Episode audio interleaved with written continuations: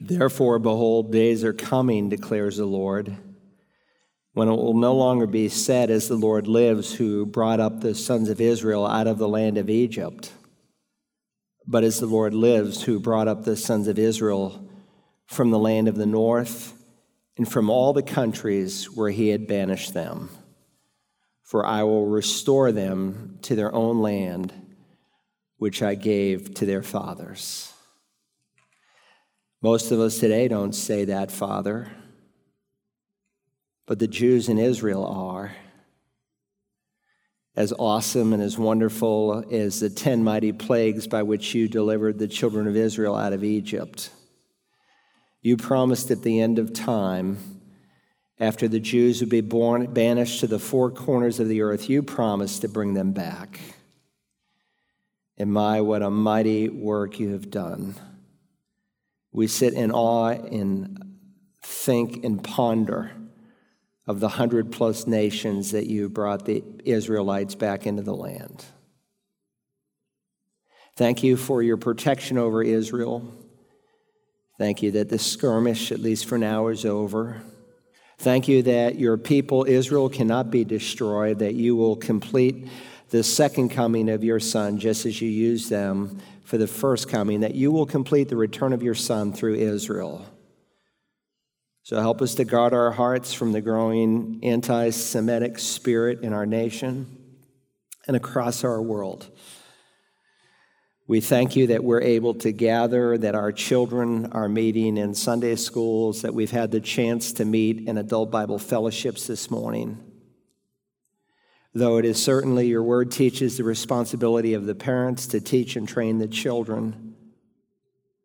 Thank you that we can come alongside and help them and encourage them, and especially for those children who have no home where the parents acknowledge Christ as Lord. We pray for the week that's in front of us. We ask for opportunities to encounter people who are in need of the forgiveness of Christ and that you would give us sensitivity to those people and not miss the chance to reach out to them. We just sang, Father, though our sins that are many, your mercy is even more. And we're just astounded by the incredible grace you showed us in your Son who bore all of our sin in his body on the cross. Thank you that you've entrusted to us the greatest message and news this world will ever, ever hear. May we be good stewards. Now, as we open your word, may the Spirit of God, the teacher whom you promised to send, may he illumine the truth that is here, that we might rightly divide the word of truth and make proper application. I ask for his strength to fill me and empower me. And I pray for the meeting tonight as we come back for Meet the Pastor, that you would bless that meeting that you would bring believers who need a church home and unbelievers who need Christ. And we ask it in Jesus' name. Amen. I want to invite you this morning to take your Bibles and turn, please, to Acts chapter 2. We've been in a verse by verse study of the Epistle of James, and God willing, we'll pick it up next time. But we pushed the pause button today because this is the day of Pentecost. And I have had so many questions in the last 18 months about speaking in tongues and this new Reformation, new apostolic Reformation movement that seems to be sweeping the country in some parts stronger than others.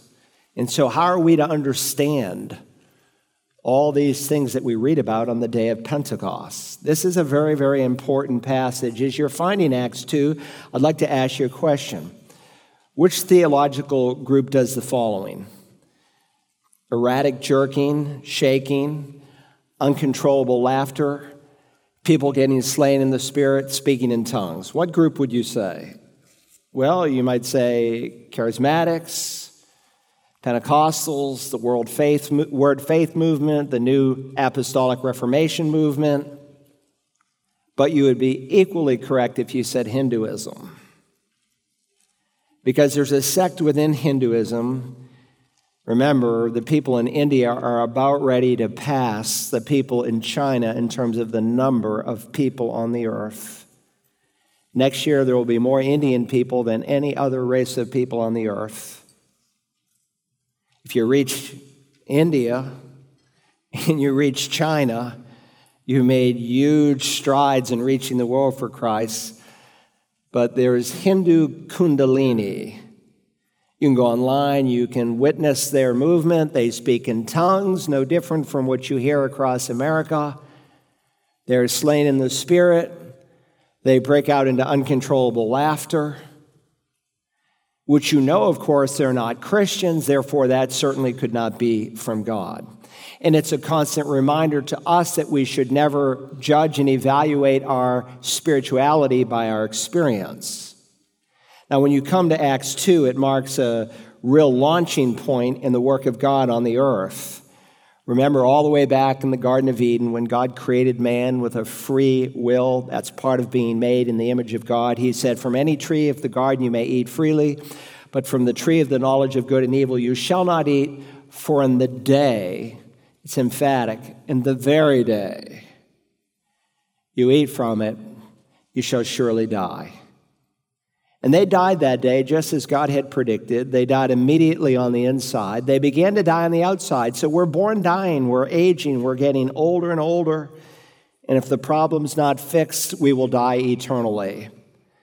But what took place in the Garden of Eden, what man lost, that intimacy with God, was reestablished at Calvary through the work of the Lord Jesus. And in Acts 2, among other things, we find the birthday of the church.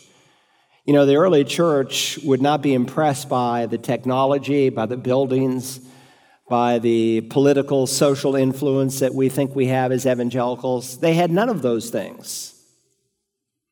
And yet they did more to turn the world upside down for Christ than any of us. And one of the reasons is because of what we learn here in Acts chapter 2. This passage is a fulfillment of what God had said in the Old Testament concerning the coming of the Spirit and what the Lord Jesus said to his apostles on the night he was betrayed. So, Acts 2, we're not going to read the entire passage, but I want to begin in verse 1. I know people come here every week, they have not been to a church where you need a Bible, and that's tragic. That's why the American church is so sick and weak. And if you don't own a good modern literal translation, come tonight and you'll get one at Meet the Pastor. Acts 2, beginning now in verse 1. When the day of Pentecost had come, they were all together in one place. And suddenly there came from heaven a noise like a violent rushing wind, and it filled the whole house where they were sitting. And there appeared to them tongues as of fire, distributing themselves as they rested on each one of them. And they were all filled with the Holy Spirit and began to speak with other tongues as the Spirit was giving them utterance. Now there were Jews living in Jerusalem, devout men from every nation under heaven. And when the sound occurred, the crowd came together and were bewildered because each one of them was hearing them speak in his own language. They were amazed and astonished, saying, Why are not all these who are speaking Galileans? And how is it that we each hear them in our own language to which we were born? Parthians and Medes and Elamites residents of Mesopotamia, Judea, Cappadocia, Pontus, and Asia, Phrygia, Pamphylia, Egypt, and the districts of Libya around Cyrene, and visitors from Rome, both Jews and proselytes, Cretans and Arabs, we hear them in our own tongues, speaking of the mighty deeds of God. And they all continued in amazement and great perplexity, saying to one another, What does this mean? But others were mocking and saying, they are full of sweet wine. Now, there's a note taking outline in your bulletin. If you're new, if you're online, there's a place there for you to print one out. You might want to jot down a few thoughts this morning so you can go home and think and study these further. Three simple truths as to what happened on the day of Pentecost. The first dynamic is unfolded in verses 1 through 3, and it concerns the evidence of the Spirit's coming. The evidence of the Spirit's coming. The setting is given here in verse 1, if you'll notice, when the day of Pentecost had come. If you have the NASB, which is really the gold standard of English translations, it's the most literal, precise text that's available to us in the English language. You will notice sometimes when there is an issue going on in the text where maybe they forsake literalness to make it a little bit more readable, they'll put a footnote so you don't miss it. And if you look in the margin, you will say it says literally, uh, the marginal notes say, when the day of Pentecost was being fulfilled. So this was a fulfillment of something that had gone on for centuries. When the day of Pentecost was fulfilled or had come, they were all together in one place. Now, in chapter 1, you discover they're in an upper room. And they are there for, among other reasons, because Christ said at the ascension, as recorded at the end of Luke and in Acts 1 4, that you're not to leave Jerusalem, but you're to wait for what the Father has promised. The Father had promised by the prophets the coming of the Holy Spirit, where he would take a man's heart of stone and make it soft and pliable, and he likens it to a heart of flesh, where people could know the Lord, not just of his existence, but know him in a personal, life changing way. And so he does not want them to go out to try to witness to the first person until God the Holy Spirit comes. Jesus said in Matthew 16, 18, I will build my church. He didn't say we would build his church. He said he would build his church. And that's why he said, Do not leave Jerusalem until you receive that which the Father has promised. And so, there on the Mount of Olives, Luke fills in some details in that gospel, and he adds to it in Acts 1 same day, same time, and behold, I am sending forth the promise of my Father upon you, but you are to stay in the city until you are clothed with power from on high. So here they are, they're in an upper room and they are in obedience to the Lord, one replacing the one apostle who had defected. And so they replaced Judas with Matthias. Very important. It was prophetically spoken that one would defect. He wasn't a puppet, he did it by his own will, but God, knowing beforehand he would do it, wrote about it in the Old Testament. But they also recognize it's not the time for us to go out and try to win the world for Christ. And let me just say by application, it's absolutely foolish and beyond foolish, it's disobedience to try to minister in your own power rather than the power of Christ. Furthermore, in verse 1, we're told that this was the day of Pentecost. The Jews would call it Shavuot. And so if you go to Israel today, all seven feasts are still, still celebrated. We're going, God willing, in September. The conflict is over, And, but I scheduled it right after the Feast of Tabernacles because so many things shut down. Why? Because about a third of the people in Israel still get in little tabernacles. And they live in it for a week, just as God instructed in the Old Testament. Well, this is one of those seven feasts, Shavuot. It's the Hebrew word for weeks. But remember, the Jews also spoke uh, Greek, and so most Jews spoke Greek. And so that was their lingua franca. They had lost their ability to speak Hebrew. And so most referred to this day as Pentecost. Pentecost is 50. You could write the number 50. It's the Greek word for 50. So 50 days after the first day of Passover comes Pentecost.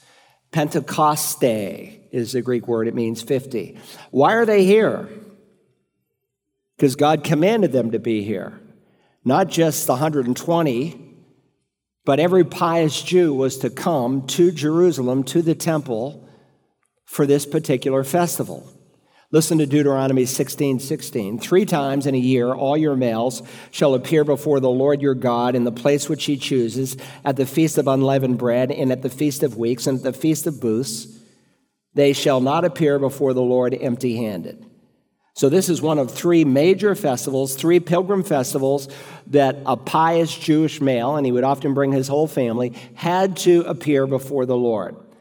And God spells it out in Leviticus 23. Let me read from Leviticus 23, starting in verse 15. You shall also count for yourselves from the day after the Sabbath, from the day which you brought in the sheaf of the wave offering, there shall be seven complete Sabbaths. You shall count 50 days to the day after the seventh Sabbath. In other words, Pentecost occurs 50 days after the first day of Passover. Then you shall present a new grain offering to the Lord. So 50 days, the 50th day after the seventh Sabbath, 7 times 7 is 49, you have the Feast of Pentecost. And that's today, this Sunday. This is the 50th day after Easter, if you remember. And so, historically, especially in liturgical churches, they always have Pentecost Sunday. I'm not against liturgical churches, but typically liturgical churches get lost in liturgy and they don't teach the Bible, and people read things that may be rich, but they have no understanding as to their biblical substance, largely because those denominations that are liturgical have jettisoned the Bible as true, and therefore they don't typically teach it. Now, because most of us are not Jewish, when we hear Pentecost, we only think Acts 2. But remember, in the Old Testament, there are seven Moedim, seven feasts, seven appointed times that God dictated four in the spring, three in the fall. And all seven feasts, there we go, seven. all seven feasts picture the redeeming work of the Messiah. The first four were fulfilled in Christ's first coming. The next three have yet to be fulfilled, but they will be fulfilled during the time of the Great Tribulation, the fall feasts. With that said, each feast is a picture of the Lord Jesus. It's not by accident. So the first feast that's mentioned that they celebrated, of course, was Passover, where they would slay an innocent, unblemished lamb. And of course, it was a picture of what Jesus did on Calvary. And Paul will say, For indeed, Christ our Passover has been sacrificed for us. The second feast after Passover was the Feast of Unleavened Bread. Leaven, as you know, is often a symbol of sin in Scripture. So you use unleavened bread to picture something that was sinless. That began on the day after Passover. Jesus is buried in the ground as the sinless Son of Man. The third feast was called the Feast of First Fruits. So Jesus dies on Friday, he's in the grave on Saturday, and on the Feast of First Fruits, he comes out alive. He's resurrected. And so when you count from first fruits, 49 days through the Feast of Weeks, you come to the 50th day, which is Pentecost. Now, first fruits is familiar, especially to farmers. They speak of first tomatoes or first strawberries and first corn that comes in early, and it's a picture typically of the harvest that is to come. And so Jesus dies on Friday, is raised on Sunday, walks on the earth for 40 days with many convincing miracles and proofs, as the scripture says. He ascends into heaven, and 10 days later, Pentecost happens. He is the first fruit, Paul says, of those to come out of the grave. Others had been raised to life in the body they died in, only to die again. Christ was resurrected to life in a new body, in a resurrected body. There's parallels between your old body that will be raised someday. People in heaven don't have their resurrection bodies yet. Don't say, well, they're up in heaven in their glorified body. No, they're not. It hasn't happened yet. Now, it appears they have some intermediate body, like Samuel, who appears like Moses and Elijah, and the Old Testament saints aren't raised until the end of the seven year period, Daniel 12 tells us. But they're wearing robes, so they're hanging on something. I'm not sure how it works, but I do know the scripture is clear, and all agree in the history of the church that the resurrection of the body has not yet taken place. So Christ is raised on first fruits. On the 50th day comes Pentecost. He dies on Passover. His sinless body is in the grave on the Feast of Unleavened Bread. He's raised in the Feast of First Fruits, and the Spirit of God comes on Pentecost. And what's pictured in the redeeming work of the Messiah is written 15 centuries ever before it happens. And if you're not familiar with the seven feasts, you might want to go home and just read Leviticus chapter 23. Now, it's interesting, Jesus is raised on Sunday, and 50 days later, the church begins on Sunday. That's why we worship on the first day of the week. We don't worship on the Old Testament Sabbath. Some of the old Puritan writers loosely say, well, this is a Sabbath. It's really not. This is the Lord's Day. Now, there will come a time in the future, the scripture is clear, when Christ will rule and reign on the earth, when his kingdom will come to earth as it is in heaven, as we're instructed to pray by him. He'll rule for a thousand years. Those promises yet to be fulfilled will literally be fulfilled. When that happens, we will worship again on Saturday. But right now, God has a distinct group of people. They're made up of Jew and Gentile every nation on the earth, And we meet on the first day of the week, and it, there's a reason for it because the Lord of the Sabbath dictated that. Now, the setting is further described here. Look at verse 1. When the day of Pentecost, again, was being fulfilled, had come, they were together in one place. And by the way, if you read Acts 2 carefully with Acts 1, in Acts 1, they're in the upper room. When you come to Acts 2, they're in a different place. And of course, when you read the end of Luke's gospel, it tells us very clearly they weren't hanging around in, uh, you know, at the ascension in that one room for 10 days. He goes on to tell us they were continually going to the temple and worshiping there. And when you read Acts 2, it's very clear they're at some room right near the temple area because when the 120 spill out on the day of Pentecost, it's not by accident that all these Jews who are worshiping at the temple hear them speak of the mighty deeds of God, and then 3,000 are saved. And when they're saved, where are they baptized? Right at the base of the southern steps, they have found 48 we'd call baptismals today.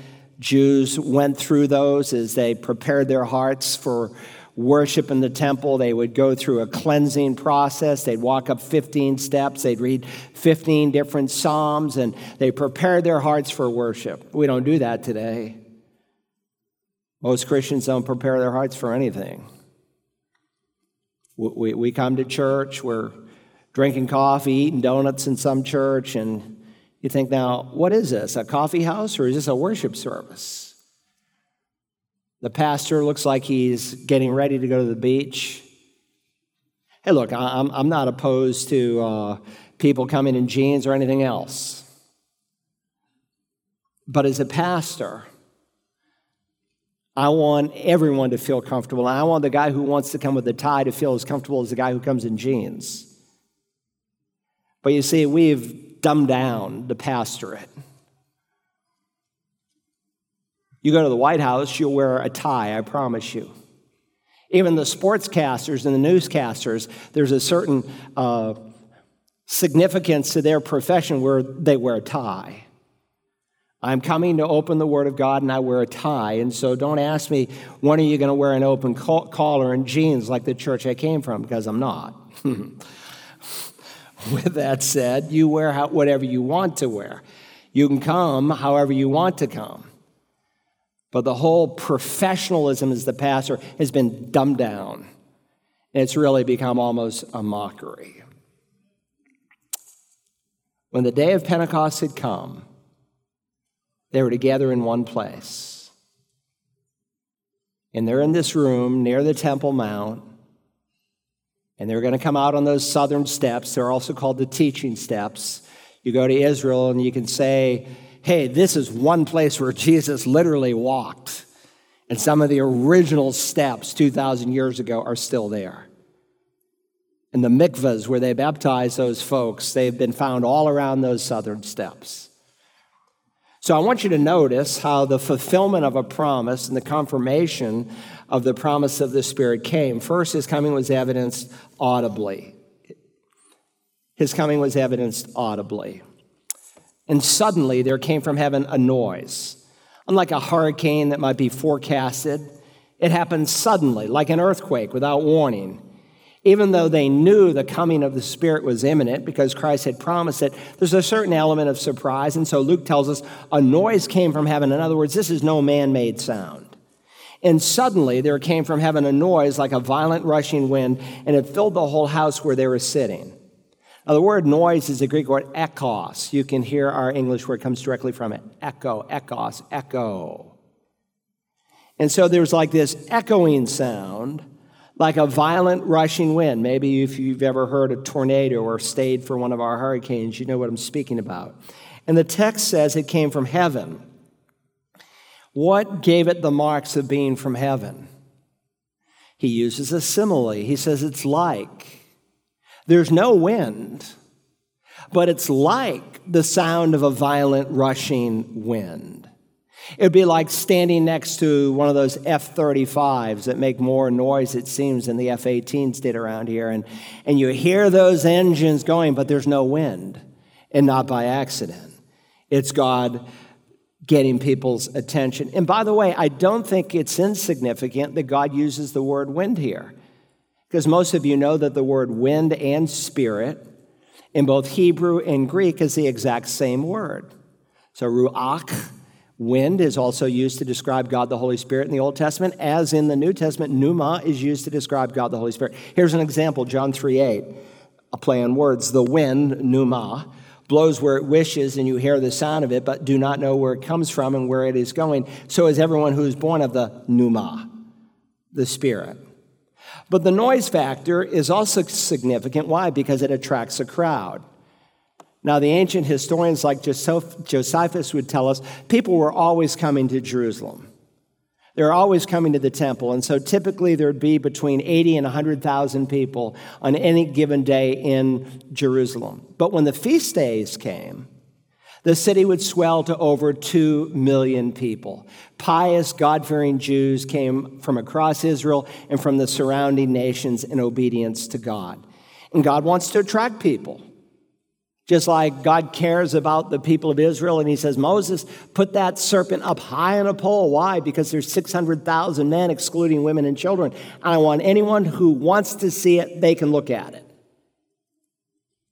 In the same way, God creates this noise because He wants to draw people to this place where they're going to hear the gospel. Why? Because God is not willing that any should perish, but that all should come to repentance. And so, first, His coming was evidenced audibly. Secondly, His coming was evidenced visibly. It was evidenced visibly. And there appeared to them tongues as a fire distributing themselves as they rested on each one of them. Apparently, a, a fire like ball, maybe a pillar of fire like the one that led them in the wilderness, came into the room, and the fire began to distribute itself. The King James says it divided itself. Some translations say it separated itself.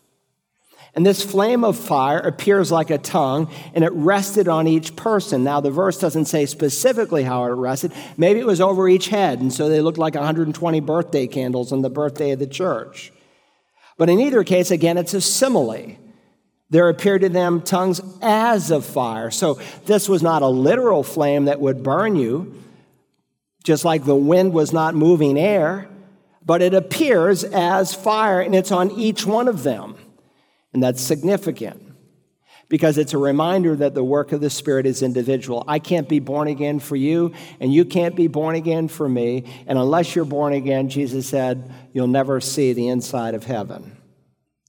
Now, this day was a fulfillment of what Jesus had promised. John the Baptist, at the beginning of his ministry, preached about it. The Old Testament prophets wrote about it. Jesus, at the ascension, reminded them of it where he said in Acts 1 5, For John baptized with water, but you will be baptized with the Holy Spirit not many days from now. This was a fulfillment of this. We call this the baptism of the Holy Spirit, where at the moment of conversion today, you receive the Holy Spirit. You are indwelt by him. If you've been saved, you've had the baptism of the Spirit. And we know this is the baptism of the Spirit because when Peter gives us divine commentary in Acts 11 16, he looks back on this event, and that's what he refers it to us. So, once again, fire is a fitting symbol for the Spirit's coming because fire symbolized the divine presence of God in the Old Testament. In the Exodus, Moses met God in a blazing fire as God speaks from the midst of the bush. In Deuteronomy 5, God, uh, through Moses, reminds us that the people at Mount Horeb, the Lord spoke with you face to face at the mountain out of the midst of the fire. And of course, he led the children of Israel by the day with a pillar of fire. And so it's an appropriate symbol to describe the third member of the Godhead because fire spreads, it consumes, it purifies, it illumines, it warms, and it comforts.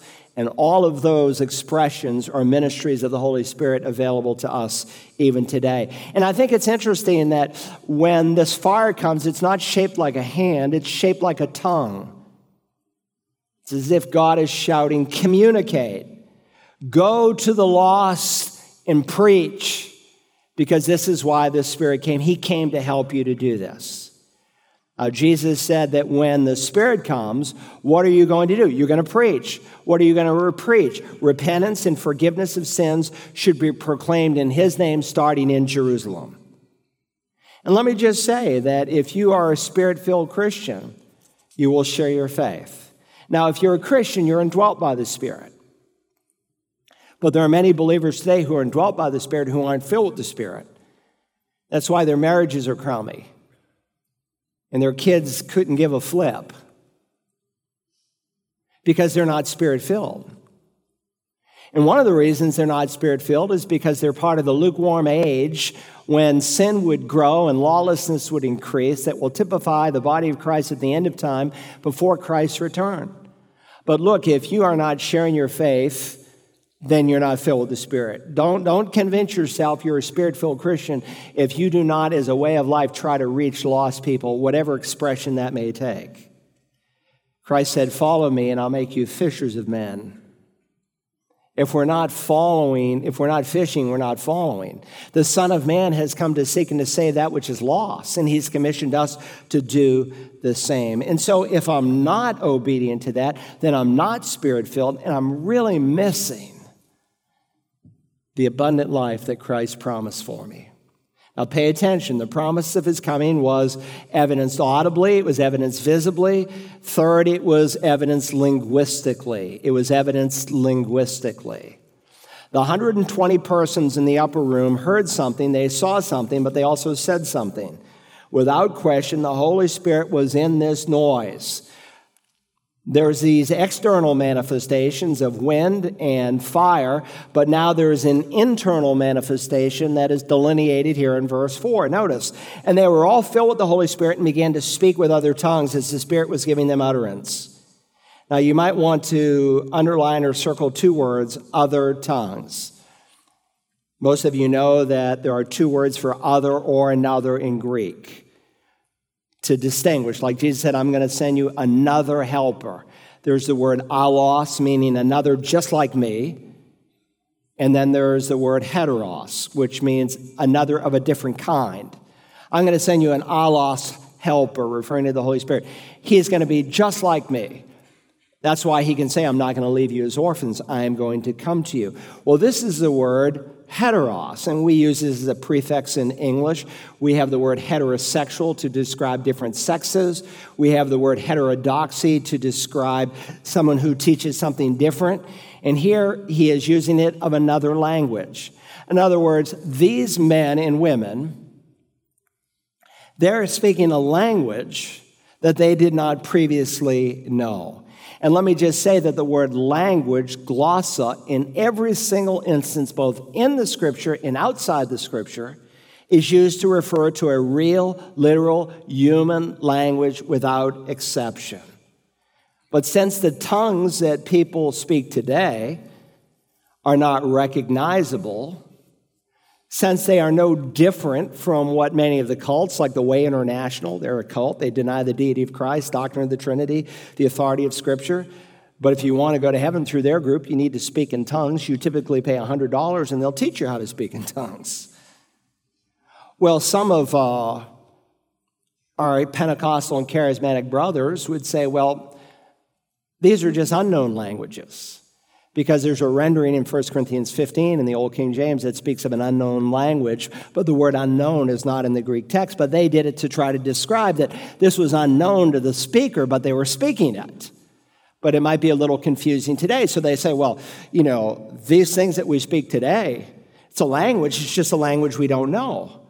Or some would say, well, uh, the miracle that happened on the day of Pentecost was not in the mouths of the 120 but in the ears of the multitude who came to listen. In other words, the 120 were just speaking the everyday language that they spoke day after day after day, but the miracle was in the ears and that they heard these words in their own language. Or verse 4 specifically says they spoke these tongues, and contextually, as we'll see, that's the only possible way you can understand the reaction that follows. They spoke other tongues as the Spirit was giving them utterance. By the way, they didn't have to be taught how to speak in tongues. They didn't have to read some book on how to speak in tongues. They weren't told to repeat these phrases where you prime the pump so that you can speak in a tongue. You didn't have to develop your ability to speak in a tongue. And by the way, none of us choose what gifts God gives us. All will not speak in tongues, will they? Paul asks. Of course not just like all won't do some of the other gifts. God gives gifts as He chooses, as He wills. And on this case, he gave 120 people this gift of tongues as the Spirit was giving them utterance. Now look at verse 5. Notice how the miracle is further described. Now there were Jews living in Jerusalem, devout. Devout is a word that we don't use much anymore, but we might say God fearing. Devout men from every nation under heaven. Remember, like Passover, the Pentecost celebration would draw people from the country and from the surrounding countries from every nation under heaven, the text says. You say, should I take that literally? Did he mean American Indians? Did he mean Australian Aborigines? Well, he's speaking from the viewpoint of the biblical writer, from his own horizon, from the Greco Roman world in which he lived, from the many different countries Jewish people would come from in order to celebrate one of these three feasts that God required. Now, hold that thought because we're going to come back to it because there's actually more to it. But you could certainly argue that this is an idiomatic expression, meaning from many different places, from all the nations that the Jews had been dispersed, and they're called devout men. These are, these are people who are God fearing. Today, you go to Israel, only about a third of the people are practicing Jews. The rest are just, they're hardcore pagans. I mean, you want to see one of the most outwardly wicked cities in the world, like San Francisco, go to Tel Aviv. It will shock you. And the Orthodox can hardly stand it. But there's coming a day in Israel's future, during the time of Jacob's trouble, the Great Tribulation when God, through Jewish witnesses, is going to bring about the conversion of Jews. Now, two thirds of the Jews will perish during the tribulation period, the prophet Zechariah tells us. Two thirds will die. Now, whether all those who die are unbelievers, we don't know, because there'll be many Gentiles converted during that same period of time who will be beheaded for their faith. But a third of the Jews will survive the Great Tribulation and will see the fulfillment of the Old Testament promised kingdom. Verse 6. And when this sound occurred, the crowd came together and were bewildered because each one of them was hearing them speak in his own language. Thousands of people hear this noise. They're attracted to this place. The 120 come out, and 3,000 are saved. Not by accident. By the way, the Jews argue that on Shavuot, that was the day God gave the law, which, if you remember, 3,000 perished. This is Shavuot Pentecost where 3,000 are saved. But you see that word language here at the end of verse 6? It's a different word. It's not the word that we just saw glossa. It's the Greek word dialectos. You can hear our English word dialect in it.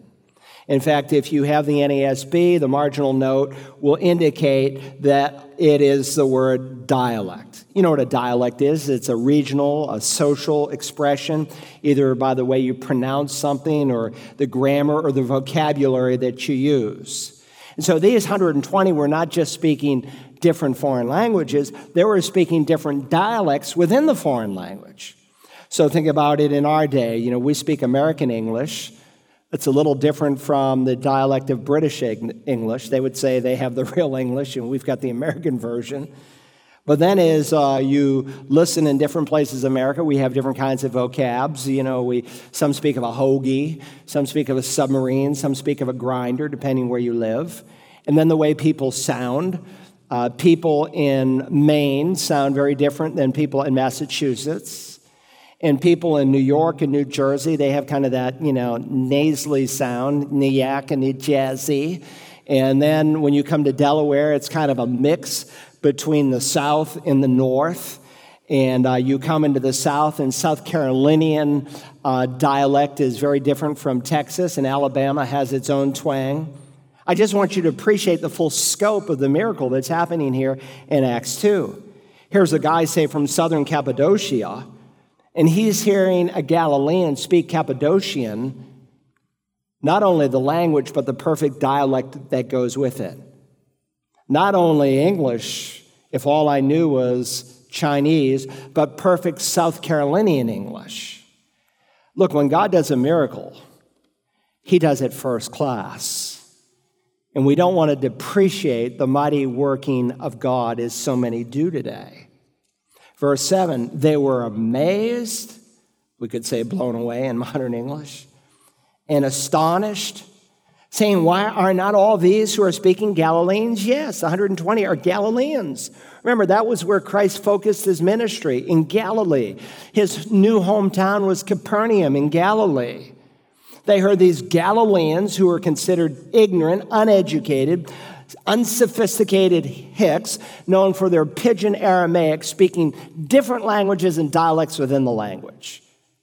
They had a distinct dialect. Remember the day Peter was arrested? Oh, you're one of his. No, I'm not.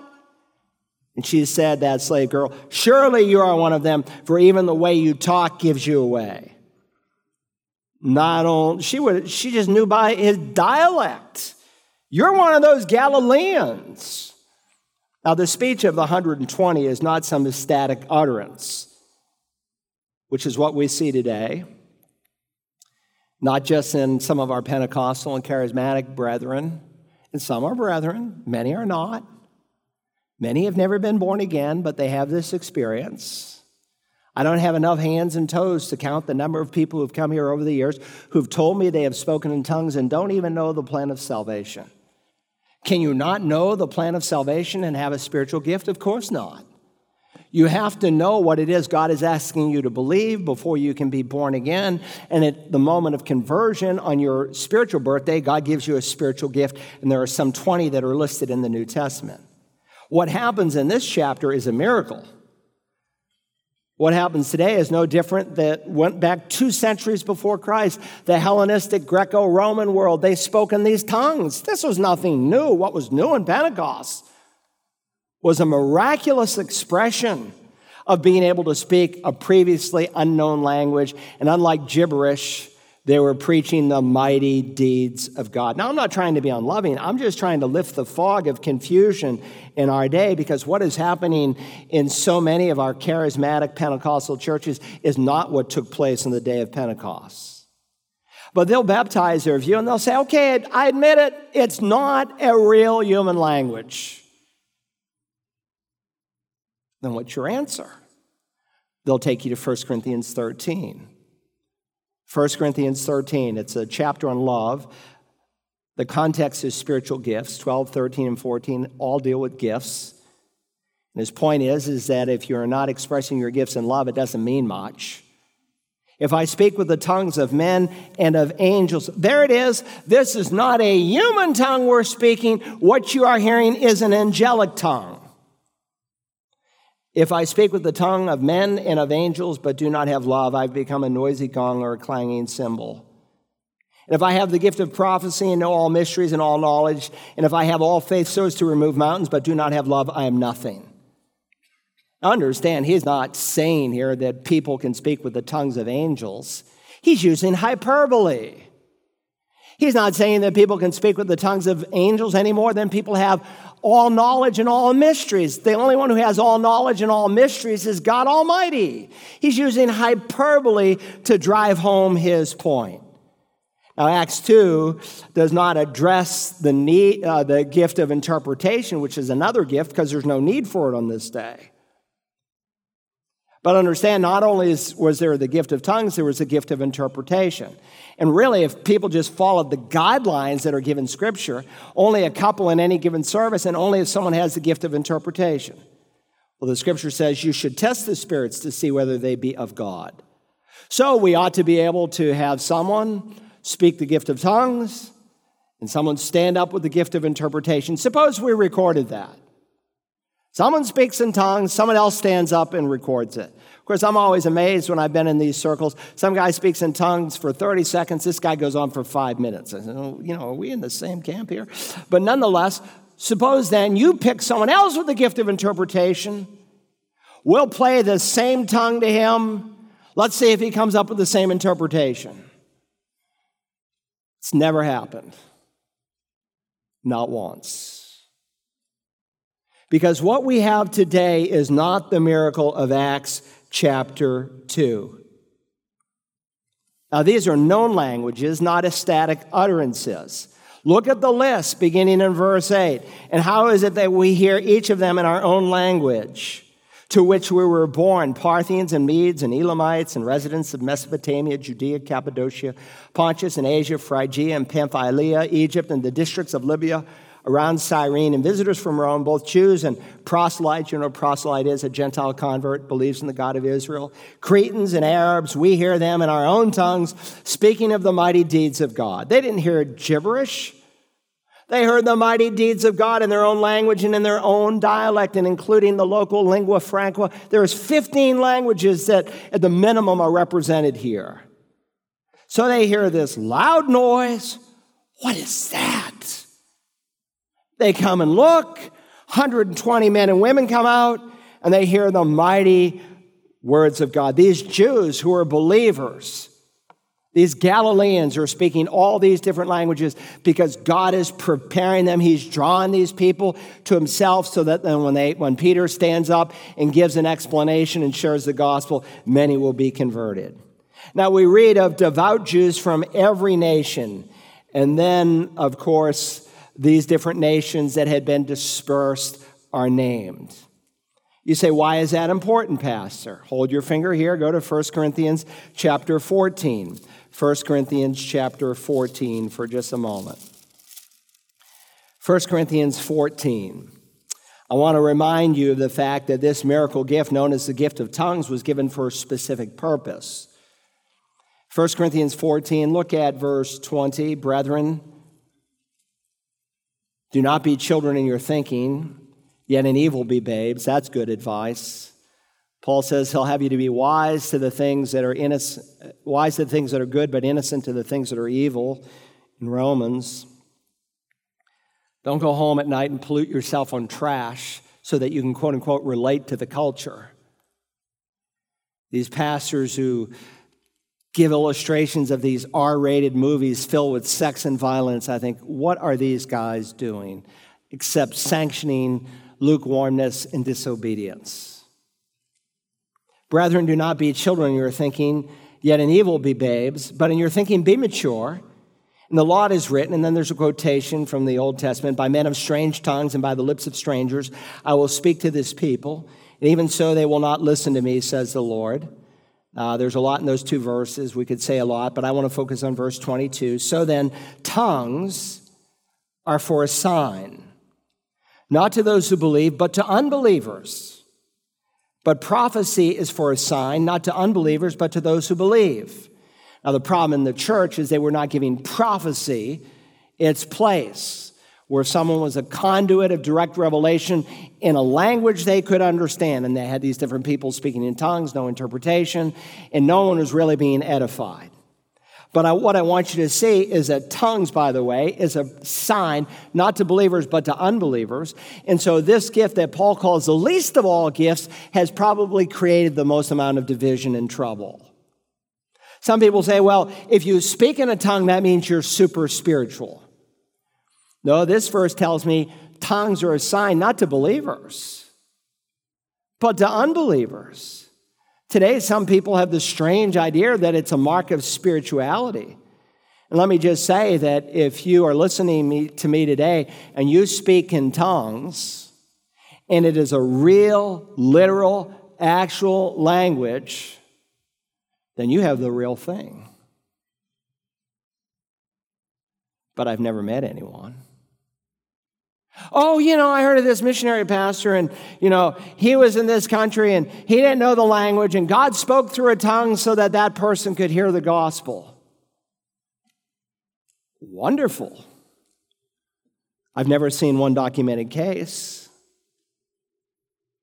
I mean, why spend all the money we do in bringing this Bible translation projects that we've been engaged in, where people go in, they learn the culture, learn the language, interpret it? There's no documented case. You say, How do you know? i I could be wrong. I did my doctoral dissertation on this. I've read everything in print that is credible. Never seen a documented case. You see, in Acts 2, it is so different. It's a verifiable language. And much that is happening under the umbrella of Christendom, people speaking gibberish, some are speaking gibberish right into hell because they've never heard the plan of salvation. Now, again, I'm not trying to be ugly, I'm just dealing with reality here. Well, some say, well, this is not a, you know, the tongues of Acts 2. This is a prayer language. Really? Where do you get that in Scripture? Paul doesn't delineate between a prayer language and the gift of tongues. That's made up to try to justify something that's not true. Look, the real clear mark. Look, think about the Corinthians. They're like one of the worst churches in the New Testament. There's no perfect churches. I hope you know that. This one is not a perfect church. And if you were looking for a perfect church, don't join because you're ruining it, because we're all sinners. There are no perfect churches. But the Corinthians were really messed up. And yet, they're a unique group. And that so many of them, they all spoke in tongues. We've been studying the book of James. The real mark of spirituality is not whether you speak in a tongue, but how you handle the one tongue that's in your head. But this is important. This is the birthday of the church. They had seen these outward signs, these outward manifestations. Now there is this inward proof. You see, when you're born again today, you can't see the Holy Spirit come inside of a person's life. But this is a new dividing point in the history of God's dealing with man. And so God wanted a visible internal expression in these outward manifestations to show that he was starting something new. Tongues are for a sign not to those who believe, but to unbelievers. And so the group, they're amazed, they're perplexed. Put verses 8 and 11 together here on the screen. And how is it that we each hear them in our own language to which we were born? We hear them in our own tongue speaking. They're speaking of the mighty deeds of God. It's amazing. It's a miracle. By the way, he speaks of these various nations. And if you look at these groups that Luke delineates, and you go back to the table of nations, you remember the Tower of Babel, right? When God confused the languages of the world. Now, how do we get all these different races and different looking people? Tower of Babel. Now, the evolutionists said no, there's uh, mutations. And so Hitler keyed off of uh, Karl Marx and he keyed off of Charles Darwin and said, you know, black people are inferior, they're a mutation, as is the Jews and others. And what a wicked man. No, we're from one blood, Paul says in Acts 17. Everyone in this room is related. We may look different, but when the languages came, people married within the group that they could understand. And if you do that long enough, you will develop a certain melatonin in your skin, certain facial features, et cetera, et cetera. I can see a Ukrainian person. I'll walk up to someone and I'll ask him in Ukrainian a question. He kind of looks at me. I just know he's Ukrainian because he, he looks like a Ukrainian who looks very different than a Russian. I've spent enough time there where I can immediately spot these folks. So the races came from the Tower of Babel. And God is just reminding us with all these languages that His church is multiracial, multinational, multilingual. The Tower of Babel, the languages were confused. But in Pentecost, and in kernel form at least, we see a reverse of the curse. At Babel, people got proud and boastful, and they tried to ascend to heaven. But at Pentecost, God descended from heaven to earth and the coming of the Spirit. They were confused and they were scattered. Here they were brought together. And so someday we will see the redeemed, as the Revelation will say, from every nation and all tribes and peoples and tongues before the Lamb of God. This is the evidence of the Spirit's coming. Secondly, let's think about the explanation of the Spirit's coming. The explanation of the Spirit's coming. First, think for a moment about the reaction they faced. Look at their reaction beginning now in verse 12. And they all continued in amazement, in great perplexity, saying to one another, What does this mean? Listening to these Galileans speak all these different languages and dialects, they ask an honest question. They're bewildered, they're amazed, they're perplexed. What does it mean? And some ask from an honest heart. Because of that, it's not some smokescreen question. Some people will ask you questions not because they want to believe, they're trying to give you an excuse why they shouldn't believe. But some of these people were honestly asking. And that's why 3,000 are saved on this day. Others, in their amazement, they get sarcastic. And in their unbelief, we read in verse 13, others were mocking and saying they're full of sweet wine. It's amazing how people, in the hardness of their heart, when you have clear, undefiable, uh, uh unexplainable, but clear evidence of a miracle, and they try to argue it away. I heard about a man who thought he was dead. And his wife, she just didn't know what to do. Her his sons, his daughter said, Dad, you're not dead. I'm dead. This is just a dream. So they brought him to the psychiatrist.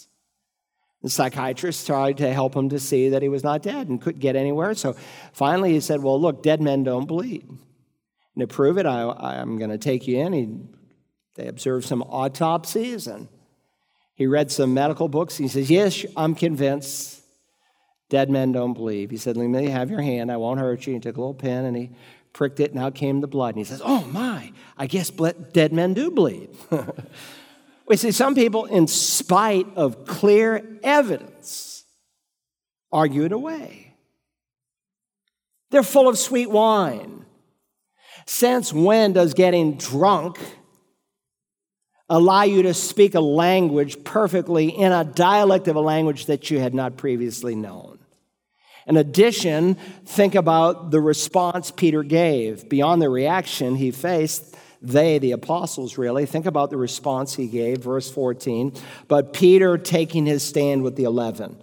By taking his stand, it's not saying, well, I'm going to defend this point. It's not a metaphorical use of the word stand.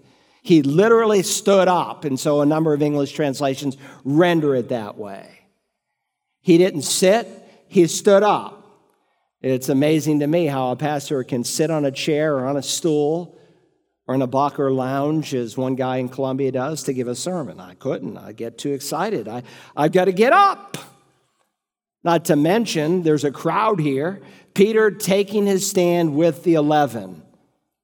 Again, Matthias had been absorbed. They recognized that. So now they're up to 12 disciples again. And Peter stands as the representative of the 11. Why? Because he had been given the keys to the kingdom of heaven.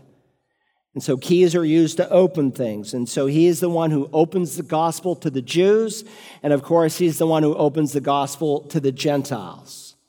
And notice when he stands up, all the tongue speaking stops because the Holy Spirit doesn't work against himself.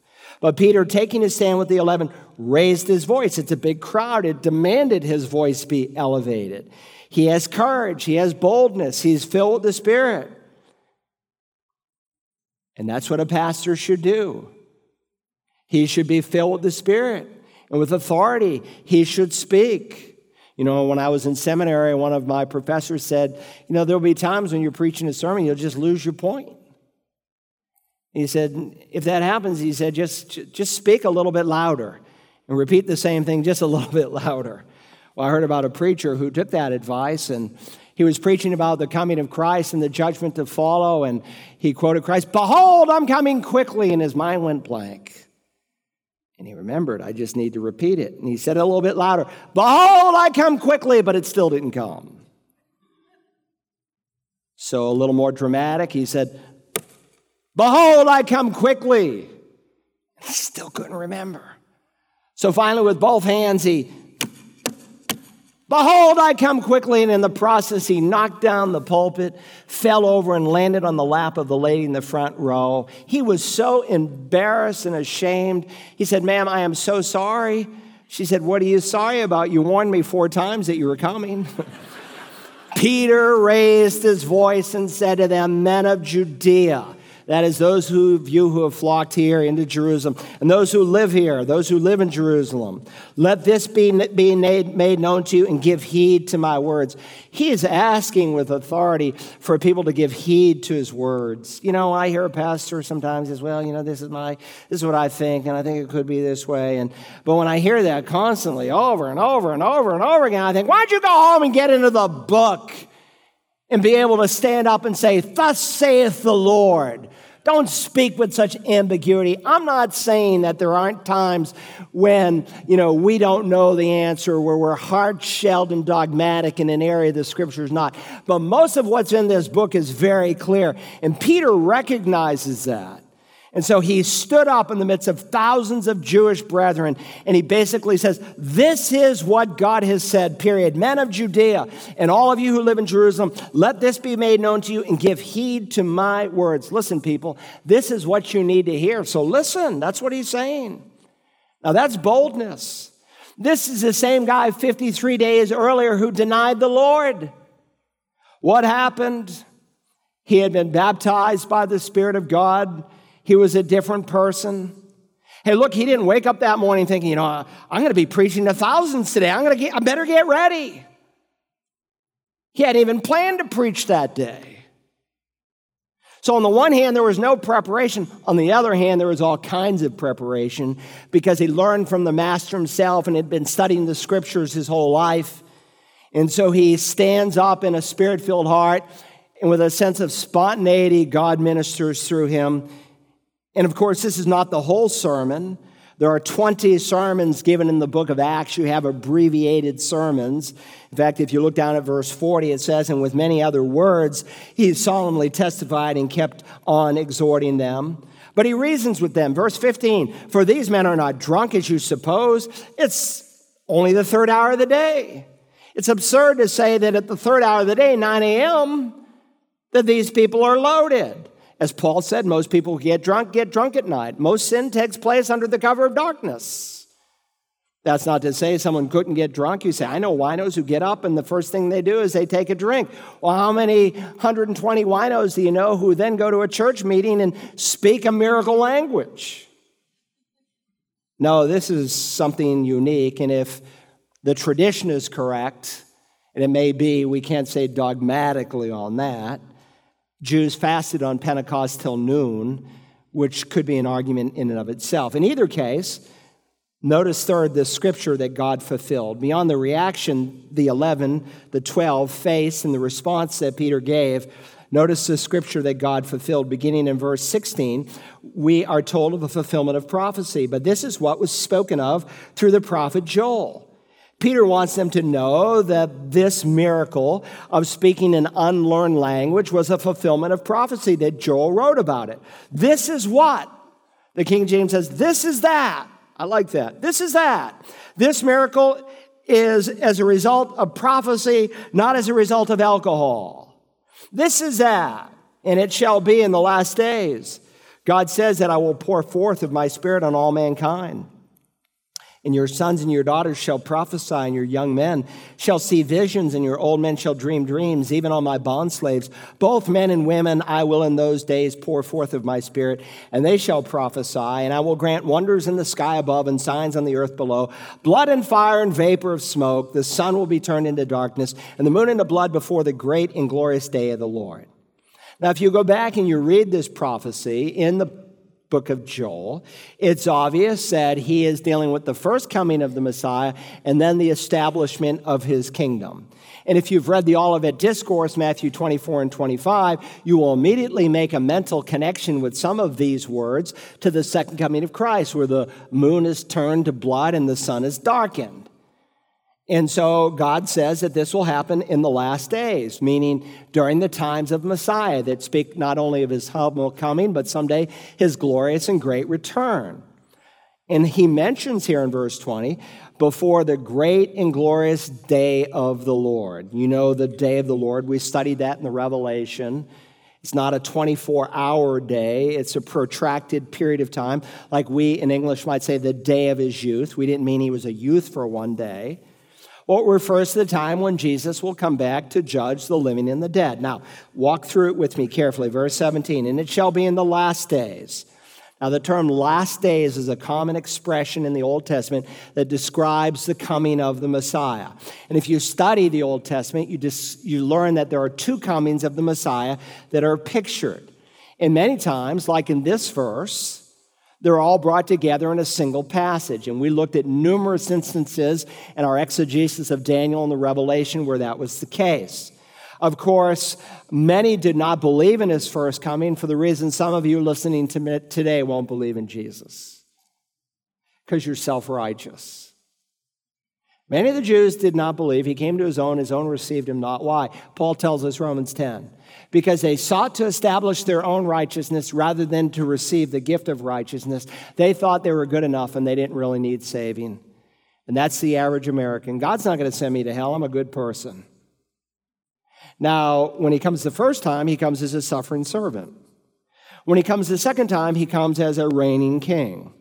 And so in the Old Testament, you find two mountaintops of prophecy. There's Mount Calvary or Mount Moriah, where the Messiah is going to die. And there's Mount Olivet, where the Messiah will literally plant his feet and split it in two. And of course, in one, he's pictured as a suffering servant, and the other, a reigning king. Well, if you're under the oppression of Rome, added to that, you don't think you're that bad and you're not really guilty, therefore, you don't really need forgiveness. You're going to want the reigning king picture. And that's why many Jews rejected Jesus. But between these two mountain peaks of prophecy, there's a valley. And we call it the church age. Paul refers to it as a mystery. A mysterion is something that was once hidden but has now been revealed. And so you read in the Old Testament, sometimes in a single verse, a child will be born into us. We recite that every Christmas. And the government will be upon his shoulders. That's peak number two. A child will be born to us. We celebrate that, the incarnation. But did the governments ever rest on Jesus' shoulders? Not yet, but they will. And so we're in the church age. We're between those two peaks of prophecy.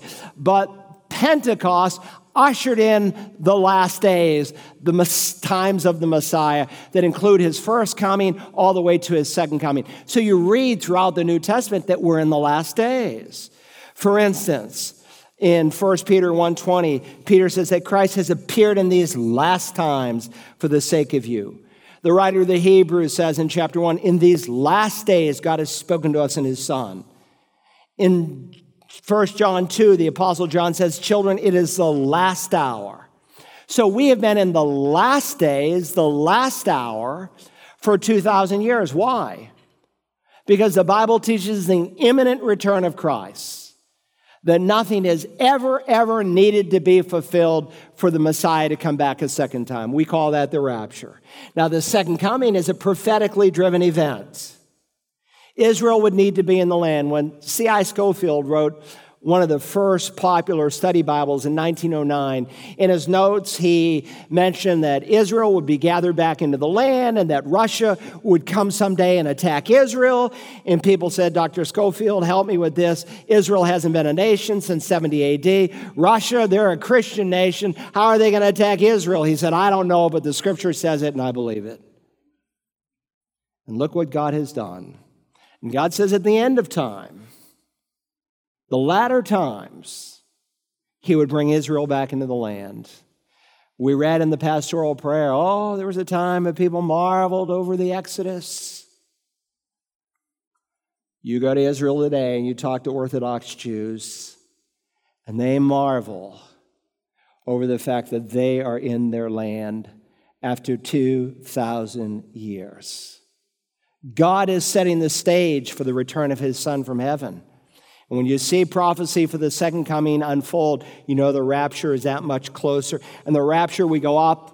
At the second coming, we come down with the Lord Jesus. But when I see the climate of our day, you add to that the days of Noah and the perversion of the days of Lot that are now typifying this nation, and not just this nation, this world.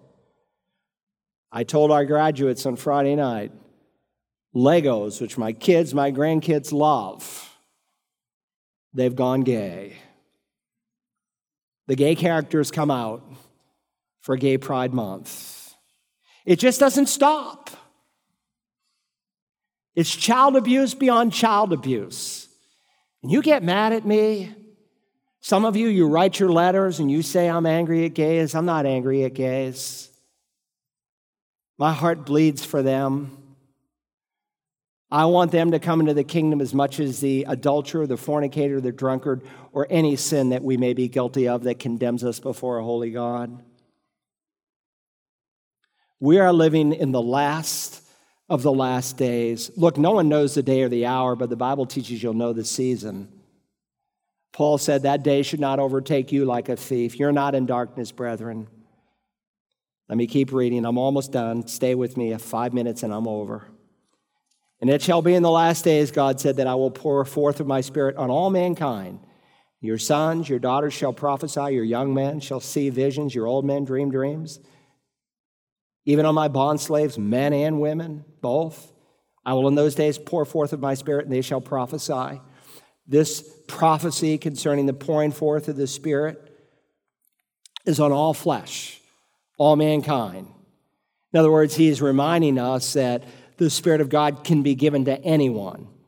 Whether you're male or female, Jew or Gentile, old or young, he is not a respecter of persons. And God says here, on his bond slaves, they shall prophesy, they shall see visions, and your old men shall dream dreams. Now, sadly, there's a gross misinterpretation. They say, well, men and women prophesy, dream dreams, uh, visions. That means women can pre- be preachers. And so we saw the largest Southern Baptist church in America quote this passage way out of context to justify putting three women into the pastoral ministry. And what a disservice he did to women because God has a plan for women that's different from men. But you see, we want to blend the sexes. And when you see denominations blend the sexes, it's just a short step before they acknowledge all other kinds of perversions. Look, this was at a time when a woman could prophesy and dream a dream and have a vision. Why? Because the Bible wasn't completed yet. So, how did God speak? They'd be in a church service a woman, a man would have a direct word from God, they'd be a direct conduit. They might speak in a tongue and someone would supernaturally co- interpret. Why? Because they couldn't go to the Bible yet, it hadn't been completed yet. Of course, you're to test the spirits to see if they be of God. Today, a modern day parallel of a woman prophesying in church would be for her to pick up the Bible and to read a text of Scripture because it was on the same level. Thus saith the Lord. But to make the jump, oh, this is a sanction for women to be pastors and to violate scores of passages in God's Word is a huge distortion of the scripture. And what I find so fascinating is history records it and documents it. That when the canon of scripture was completed, these, prof, these prophetic dreams and visions and direct words from God stopped.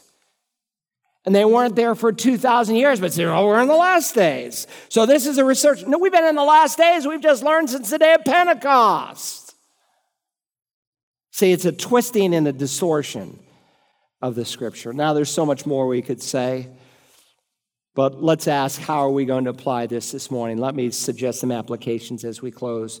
Number one, ask yourself has your heart ever been moved through the fulfillment of prophecy?